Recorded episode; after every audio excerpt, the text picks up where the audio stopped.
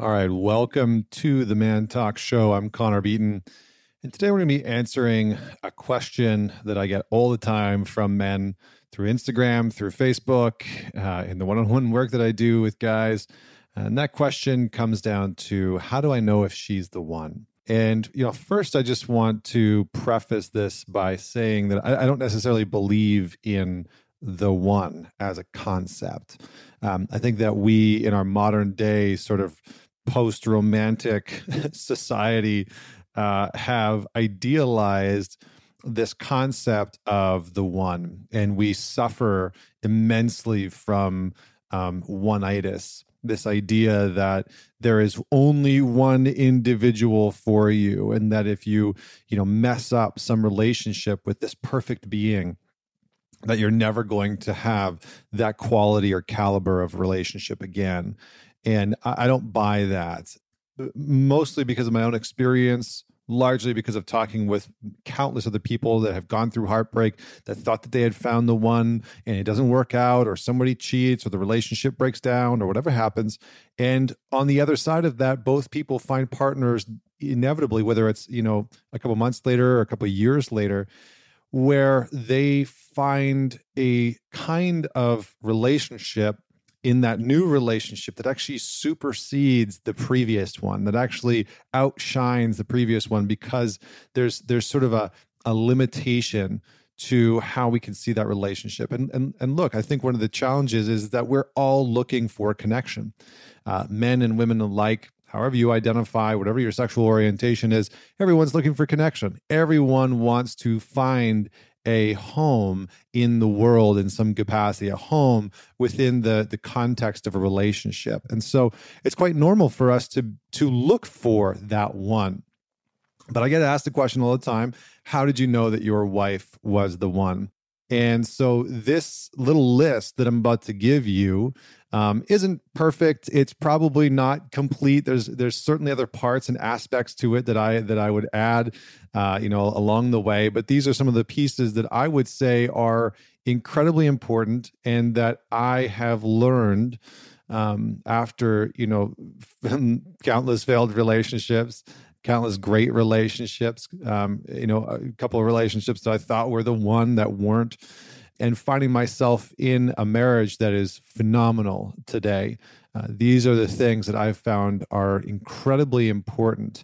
And this idea of the one, I think, is uh, again, it's important to let go of this notion that there's just one person out of the seven point whatever four billion people that we have on this on this planet now, because that can create this quality of anxiousness, of fear, of abandonment, neediness, and clinging that will often cause us to date and interact with people, especially when we're really attracted to them and we feel this deep pull uh, to being in a relationship with them.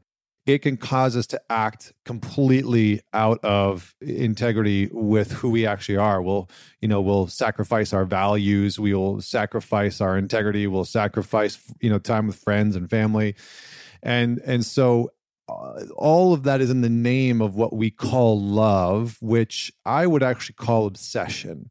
Um, and so, this idea of the one is actually a very obsessive form that we need to let go of. And there's a great quote by a woman named Warsan Shire, and hopefully I said the name right, but she said, My alone feels so good. I'll only have you if you're sweeter than my solitude. Mm, my alone feels so good. I'll only have you if you are sweeter than my solitude. So the idea here is that in order to find the one, in some ways, we already have to have become the one for ourselves, or we are along that journey. We're deep into that journey in a way where we feel rooted and grounded within ourselves. You see, the problem that so many people have in relationships is that they get in a relationship with somebody that they admire, that they appreciate, that they respect, and they have more admiration, more respect, more uh, appreciation, more love for that other person than they do for themselves. And that's where things really start to break down. So, as a man, one of the most important things that you want to look for as you enter into this journey of looking for the right partner is are you the right one? Are you in a place in your life where you can, in some capacity within yourself be an embodiment of being the one, of feeling confident in who you are, of feeling grounded and appreciative and respectful towards the man that you've become, because that's really the very first. Uh, part to this whole conversation that often gets missed, right? People often put out, you know, the, the 10 things that you need to look for, or whatever the case may be.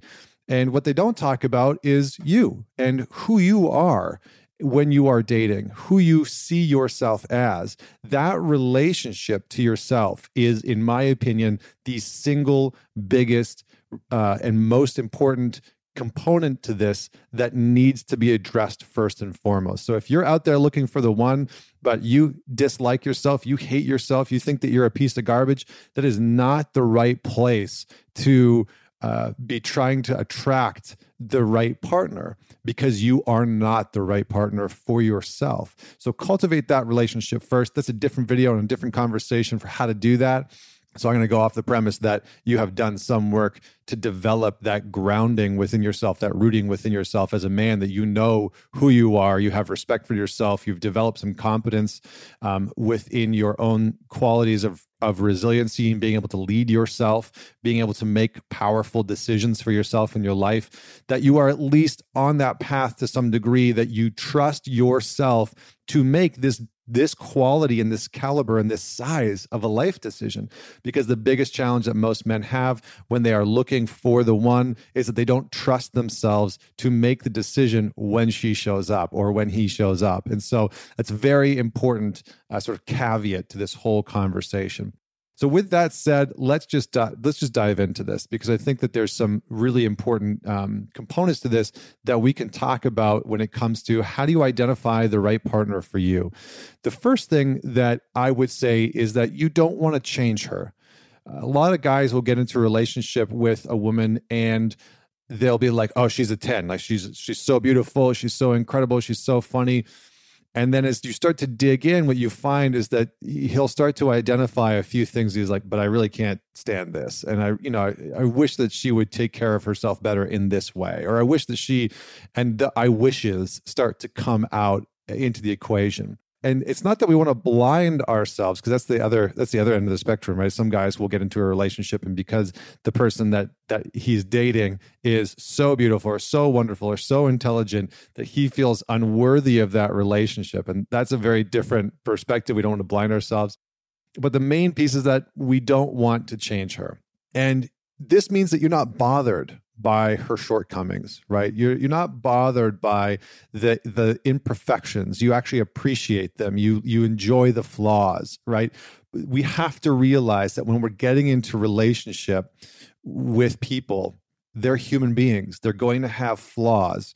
And we need to be able to uh, respect our partners, admire our partners, appreciate our partners with their flaws intact.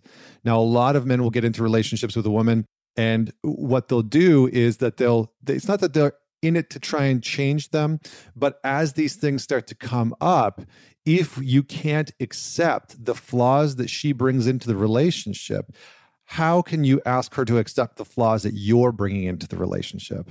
You can't. And so we need to be able to embrace those parts of her. And this is arguably one of the most important things. I remember when my wife and I first started dating, I certainly was not perfect. I still am not perfect. I probably never will be perfect. I don't want to be perfect because that's a, you know, it feels like a heavy weight to carry. But when we started dating, I, you know, probably like five, six, seven months in, when the honeymoon phase is sort of over, I started to notice some of these qualities about her that were confronting you know that i was like these feel like shortcomings. These feel like things that you that you as a as an individual might be blind to. And i found myself in that moment starting to want to change her and i caught myself in that pattern and i was like wait a second. Am i trying to fix her? Am i trying to change her as an individual or is this something that i can accept about her if she never changes?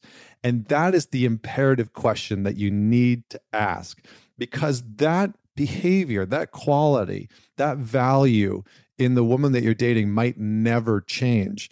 And so you need to sit with this question of can I accept this aspect of her if it never changes. If we get married and we spend 40 years together, if we never get married and we spend a decade together, can I accept this aspect of her? And if the answer is yes, or if the answer is yes, and I need a few things or a couple conversations in order to in order to embrace this part and get her perspective about these aspects of her, is this something that she's willing to work on, even if it never changes, just to bring some awareness to it? Great.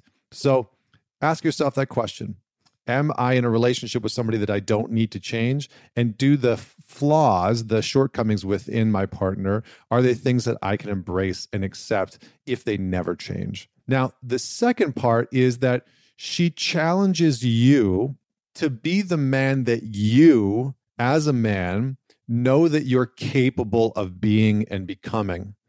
Not challenges you to be the man that she wants you to be. Huge, huge, huge distinction. I cannot stress this enough. If you are with a partner who is constantly trying to change you and mold you and shape you into the man that she thinks you should be, you're in dangerous territory. You're in murky water because it will create a power dynamic where you, as a man, will constantly feel controlled and pressed upon by your partner. And vice versa right? If you are trying to change her to be the version that that you think she should be she should get the hell out of there right? No no one should no human being should be in a relationship with a with another individual when that individual is trying to force or coerce or manipulate uh, their partner to change into someone that they think they should be. We want to be sovereign individuals, autonomous, independent individuals that bring our full selves and our full expression to the relationship and our partners can witness that right? They can say hey i know that you're trying to better yourself in this way. I know that you want to be more reliable more dependent more um, you know self-led in these ways. And so i'm holding a mirror up to hold you accountable to the man that you've told me as your partner that you want to be. And when we can find a partner that is willing to do that beautiful. That's a beautiful experience because then we will, in some ways, always be able to have the freedom that we need in order to continue our path, our journey, our growth, uh, our expansion and expression and embodiment of the type of man, father, husband that we want to be. And we can maintain that quality of independence. Now, this doesn't mean that there's going to be, you know, moments in the relationship where these things don't come up. Um, certainly, it's come up in my relationship with my wife, where every once in a while she, she, but probably like ninety five percent of the time, she's holding me to the type of man that I want to be, that I view myself as being capable of becoming and being. But every once in a while, her views on who I should be will will like sneak in there and I can feel it. I can feel the difference in my body because it feels like I'm trying to be told to do something or be someone that I have no interest in being or becoming. And so start to get to notice, uh, start to get to know that difference within yourself. The next one, which is really important, is that you are willing to own your shit and you aren't trying to hide things from her. Now, you may have past patterns and past relationships where you've hid things and you've been out of integrity, but when you've found the one, you want to bring those things forward, right? When you found a partner that you are committed to, you want to bring some of these pieces forward. Now, this might mean apologies, right? It might mean apologizing for things that you've done or said or, or in the ways that you've behaved.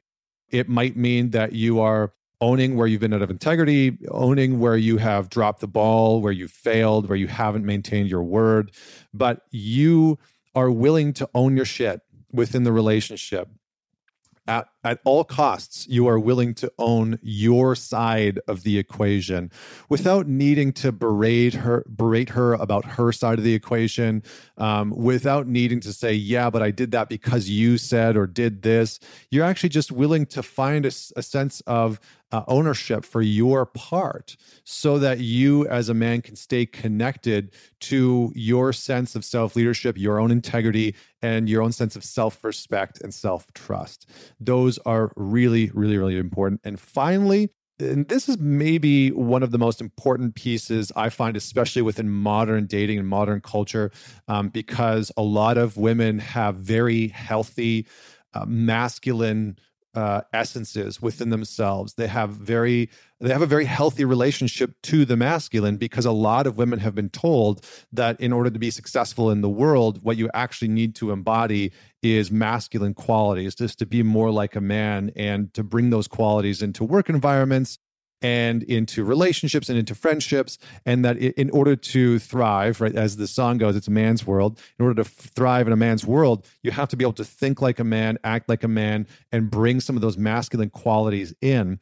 And so because of that a lot of women are they they sometimes struggle to switch that masculine part off when they get into a relationship and that's okay. It's no fault of their own. And it's i mean it's totally fine right? We we want also women that have a healthy relationship to their feminine to their masculine or as jung would say to their anima and to their animus just like we as men need to have a healthy relationship to our masculine and to our feminine and to be able to embody whatever is needed in the moment.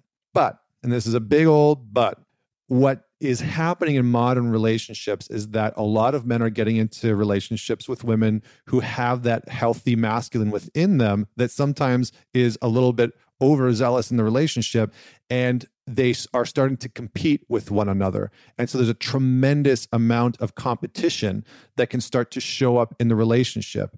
Competition for who's doing better in life, who's growing faster, uh, who's earning more, who is outpacing the other person, who's doing more physically, uh, who is accumulating more, acquiring more. And so it's all these very like masculine competitive traits start to show up in the relationship.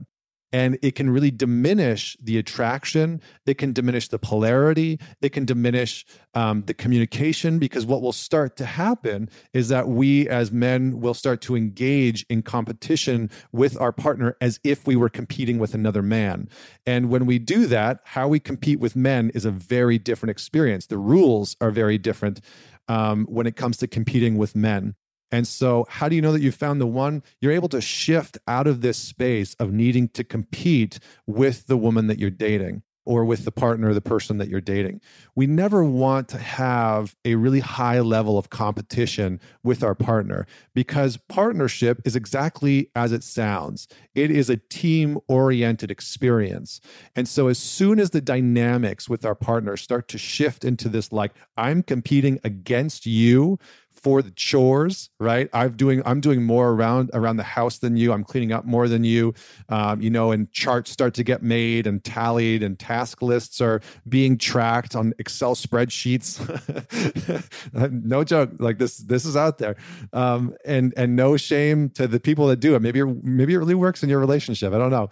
Um, but that level of competition with our partner even if it's unconscious we might be judging our partner for um, us being better than them in some capacity, right? That we are um, we have more sexual experience than them, or we have more intellectual academic experience than them, and in this way, we start to invite competition into our relational dynamic. Now, what's the problem with competing with our partner is that we start to exile vulnerabilities. We start to exile vulnerabilities. Why is that? Well, very simply, when you're in competition with somebody, what do you not want them to know?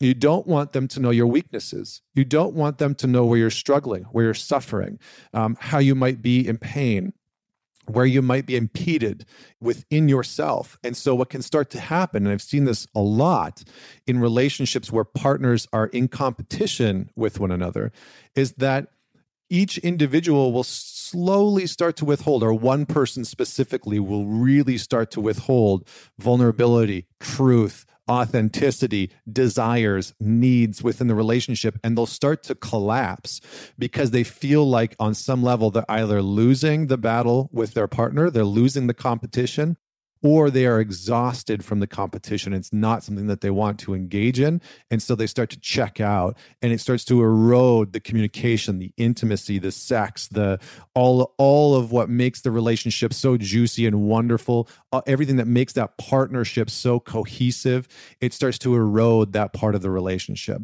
So these are the pieces that I would just give you very briefly, um, maybe not so briefly, about what is important when it comes to creating a really powerful dynamic with your partner.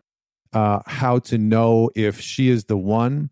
And again, like I said at the very beginning, this all starts with your relationship to yourself. Have you started on the journey as a man to be the one for you, to build that relationship of self respect, of self leadership, of trusting in your own decisions? Because a lot of men haven't. And a lot of men find these incredible women that enter into their life and they don't know what to do with them because they don't know and they don't trust their own decision as a man to know whether or not that is the right partner for you. So start to build that relationship to self. Thanks so much for tuning in. Don't forget to tag uh, a friend that you think should listen to this and watch this and leave a comment. Um, thank you so much for tuning in.